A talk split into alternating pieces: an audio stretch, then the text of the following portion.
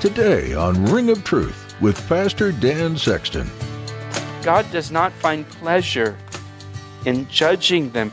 His desire is that everyone would come to repentance and salvation through faith in Jesus Christ. That's His desire. That's why He sent His Son into the world to die on the cross for us, to make a way for us to be saved.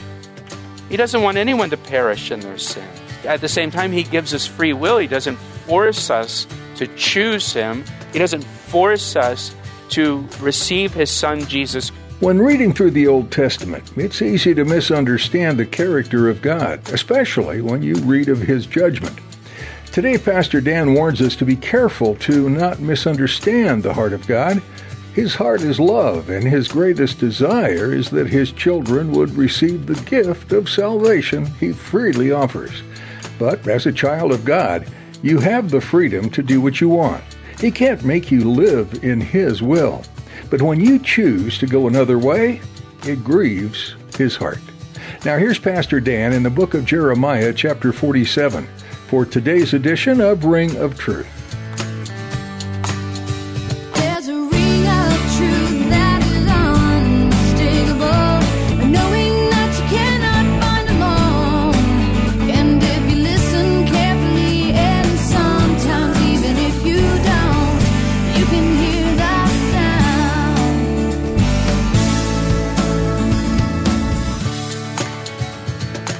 Destroy Moab and to destroy. They invaded the land and plundered the land. Now, watch what it says in verse 11. Now, Moab has been at ease from his youth, he has settled on his dregs and has not been emptied from vessel to vessel, nor has he gone into captivity Therefore, his taste remained in him, and his scent has not changed. Therefore, behold, the days are coming, says the Lord, that I shall send him wine workers who will tip him over and empty his vessels and break the bottles. Moab's problem, listen to what, I, what he's saying here. Moab's problem was that they were at ease. that life was easy for them. In their ease, they had grown complacent, they had grown self confident. And I, I, love the description that the Lord uses here. He says they've settled on their dregs. The dregs have been allowed to settle in the bottom of the bottle. The dregs are the sediment when wine is made, and there's sediment in the wine. And that sediment, the dregs, they need to be removed from the wine. If the dregs remain, the wine will be spoiled. That's what he's talking about here. And when he goes on to say, the taste remained in him and the scent has not changed. If the dregs remain, the wine is spoiled. And so it's essential to remove the dregs from the wine. And how did they do that? Well, uh, just as it says here in verse 11, you, they would empty the wine from one vessel to another after the dregs had settled to the bottom. They would carefully pour the wine off to separate the wine from the dregs. And the dregs from the wine. What is the Lord saying here? He, he's saying that Moab's ease is ruining them. It's spoiling them. Because their life has been so easy and trouble free that it's actually ruining them as a nation. And he's saying that, you know, th- things need to be stirred up a little bit with them. They need to be poured out. They need to have the dregs removed. They, they need to go through this process to remove the dregs. So that's what he's going to do. He's going to send Babylon to get the dregs out of the nation. I read that and I think about myself, and I think about probably most people. I like it easy. I like it trouble free. I like, I like having long stretches in my life uh, where there's no trouble at all.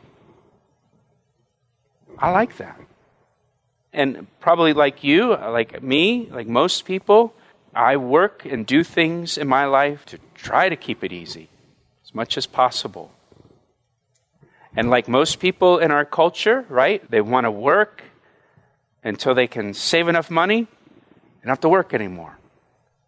And they can, they can do what? They can take it easy and collect seashells and play golf every day. Right? And that's the goal to get to the point where I can just collect seashells. That's not what the Lord wants for us. That's not what He wants for us. Because if our life is too easy, the dregs will settle and the wine will spoil. Having too much ease, and don't get me wrong, I'm not asking for trouble, I'm not inviting it. But having too much ease in our lives can, can spoil us spiritually. We can grow complacent. We can grow self confident. We can grow, you know, just trusting in our routine that we've created that is working so well. And, and sometimes the Lord will do just what he does with Moab, and he, he sends some wine workers in to our life. They start pouring us out. And it's uncomfortable and, it's, and we don't like it. But what he's doing, he's trying to get the dregs out. He's trying to purify us for our own good. We don't want to let the dregs settle. it Goes on in verse 13 to say, Moab shall be ashamed of Chemosh, their God, as the house of Israel was ashamed of Bethel, their confidence. They'll be ashamed of their God because their God will not save them. He will fail them. Just as the children of Israel were ashamed at Bethel. If you remember, Bethel was one of the two places in the northern kingdom of Israel where the, the northern kingdom set up a, a place of worship where they worshiped a golden calf. Uh, the other place was Dan in the northern part of Israel. They set up calf worship for the people to worship there, and it became a center of idolatry. And that idolatry is what led to their destruction. And so they became ashamed of Bethel. And Moab will suffer the same fate for their idolatry. God is the same, He doesn't change. He's not going to have a different set of rules for Moab and just, you know, turn a blind eye to their idolatry. How can you say we are mighty and strong men for the war? Moab was confident in their own strength. But her strength will not save her. Moab is plundered and gone up from her cities. Her chosen young men have gone down to the slaughter, says the king, whose name is Yahweh of hosts, or Yahweh of armies. Her chosen men are slaughtered. You know, the youth of the nation, the youth are the future of any nation. Moab's young men were slaughtered in battle. Verse 16 The calamity of Moab is near at hand, and his affliction comes quickly. Bemoan him, all you who are around him and all you who know his name. Say, How the strong staff is broken, the beautiful rod. O daughter inhabiting Dibon, come down from your glory and sit in thirst, for the plunderer of Moab has come against you. He has destroyed your strongholds. O inhabitant of Aroer, stand by the way and watch. Ask him who flees and her who escapes. Say, What has happened? Moab is shamed for he is broken down. Wail and cry. Tell it in Arnon that Moab is plundered, and judgment has come on the plain country, on Holon and Yaza and Mephaath, on Dibon and Nebo and Beth, that place, and Kir, Kirjathaim, and Beth Gamul, and Beth Meon. You know what's funny is when you go, like if you travel over there and you have a, you have a tour guide, like when you go to Jordan, for example, and he'll pronounce these names, and it's totally different from what you would think it would be, you know, and you he says it, and you're like, wait, what did you just say? Oh, that's how you pronounce it? Okay.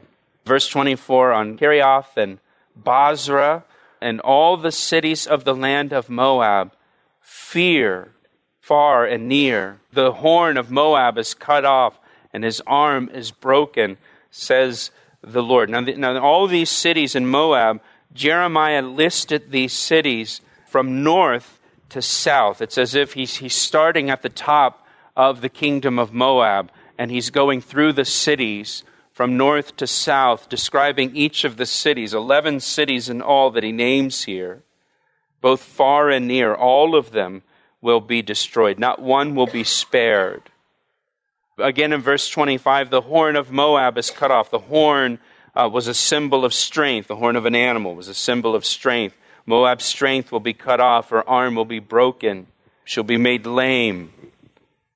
Now look at verse 26.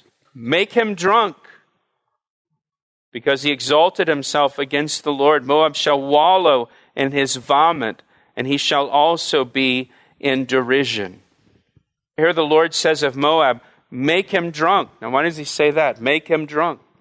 Proverbs 31, verse 6 says, Give strong drink to him who is perishing. To the person who's about to die, give them strong drink to numb the pain, to numb what's about to come. And here the Lord says, Get him drunk because of what's about to come down. Make him drunk. And because Moab exalted himself against the Lord, he will wallow in his own vomit. Just uh, his his destruction will be humiliating.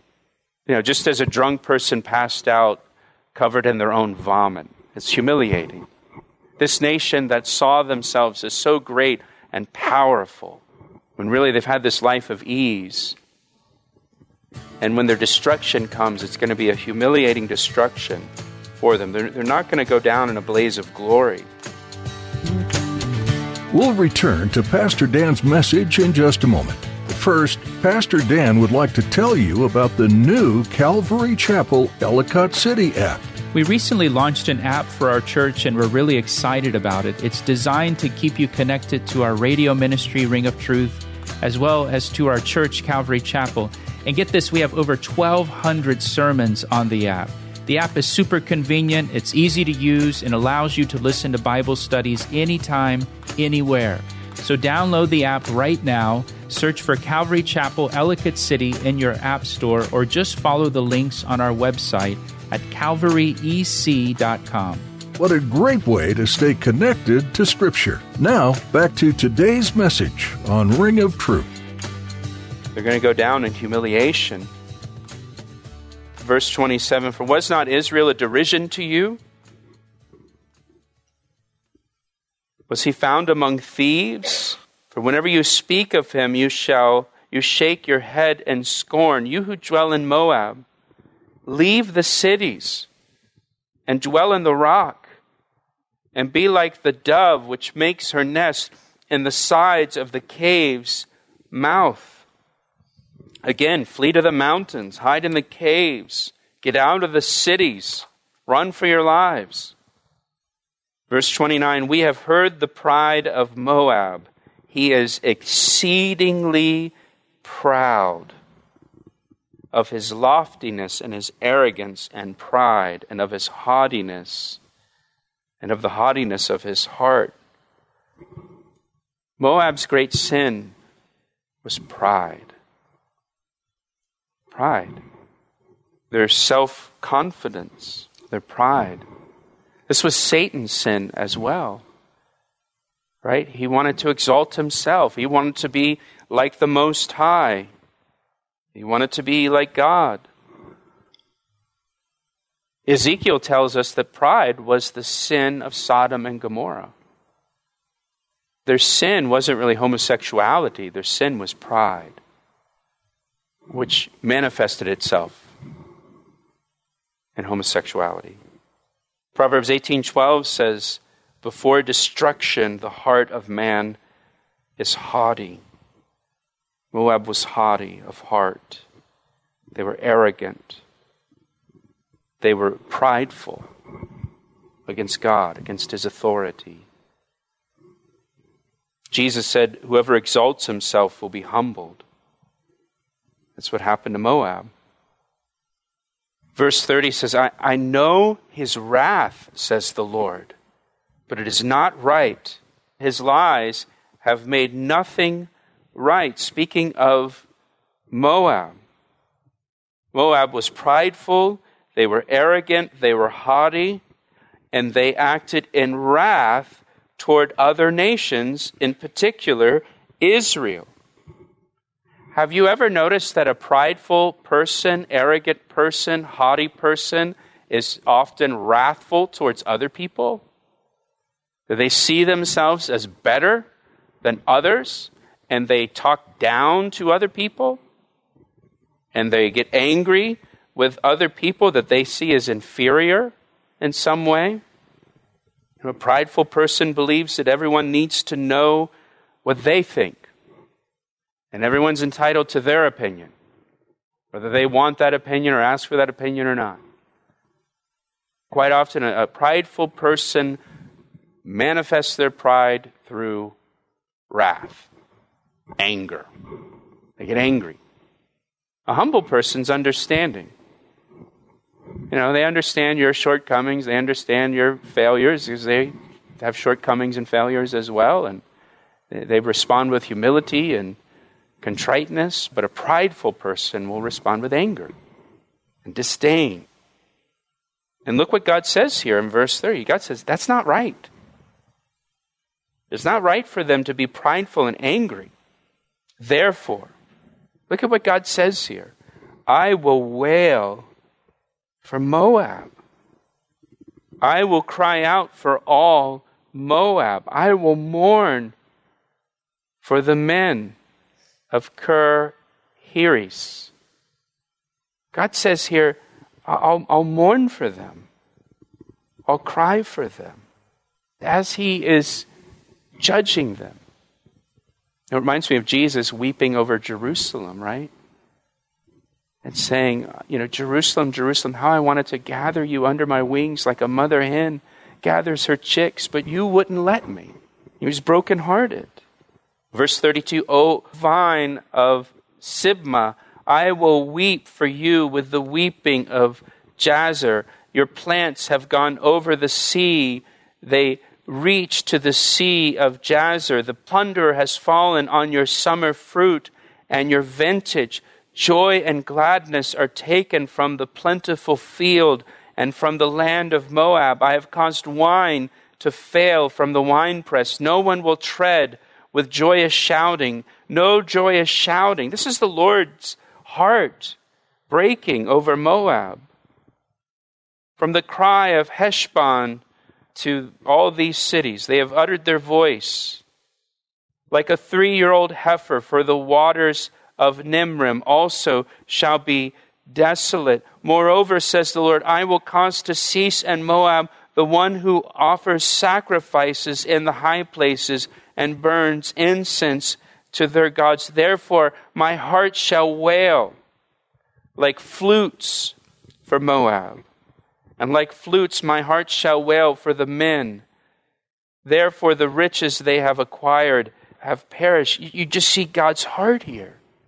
God takes no pleasure in the death of the wicked. Yes, they deserve God's judgment, but God does not find pleasure in judging them.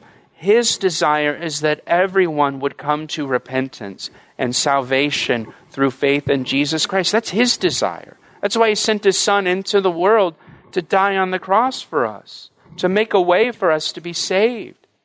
He doesn't want anyone to perish in their sins. At the same time, He gives us free will. He doesn't force us to choose Him, He doesn't force us to receive His Son, Jesus Christ. He doesn't force us to receive the salvation that he offers, but he offers it to us as a free gift. And his hope, his heart, is that every person would receive the salvation that's offered through Jesus Christ. He wants everyone to choose him.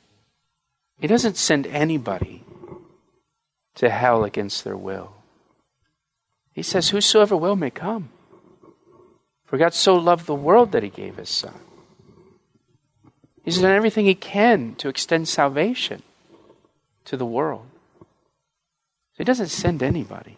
His desire would be that all would be saved. He mourns for those who reject him. He mourned for Moab because he knew they rejected him. Verse 37 For every head shall be bald, and every beard clipped. Again, that this was a way that they mourned. On all the hands shall be cut. They would cut their hands. On the loins, sackcloth. They would wear sackcloth. A general lamentation on all the housetops of Moab. They had flat roofs. They would go up on their rooftops, especially during the heat of the day. Uh, and on all the housetops of Moab and the streets, for I have broken Moab like a vessel in which is no pleasure, says the Lord. They shall wail how she is broken down, how Moab has turned her back with shame. So Moab shall be in derision and a dismay to all those about her, all those who see her. For thus says the Lord Behold, one shall fly like an eagle and spread his wings over Moab. Kerioth is taken, and the strongholds are surprised. They, they never expected that they could be defeated. They're surprised. The mighty men's hearts in Moab on that day shall be like the heart of a woman in birth pains. And Moab shall be destroyed as a people. Why? Because he exalted himself against the Lord. That's why. Fear and the pit and the snare shall be upon you, O inhabitant of Moab, says the Lord. He who flees from the fear shall fall into the pit, and he who gets out of the pit shall be caught in the snare. For upon Moab, upon it I will bring the year of their punishment, says the Lord. There'll be no escaping the judgment, there's no way out of it. Those who fled stood under the shadow of Heshbon because of exhaustion. But a fire shall come out of Heshbon, a flame from the midst of Sihon, and shall devour the brow of Moab the crown of the head of the sons of tumult. Woe to you, O Moab! The people of Chemosh perish. For your sons have been taken captive, and your daughters captive. Now look at verse 47. Yet I will bring back the captives of Moab in the latter days, says the Lord. In the last days. So, yes, the Lord is judging them, but that doesn't mean the Lord's finished with them. He will bring them back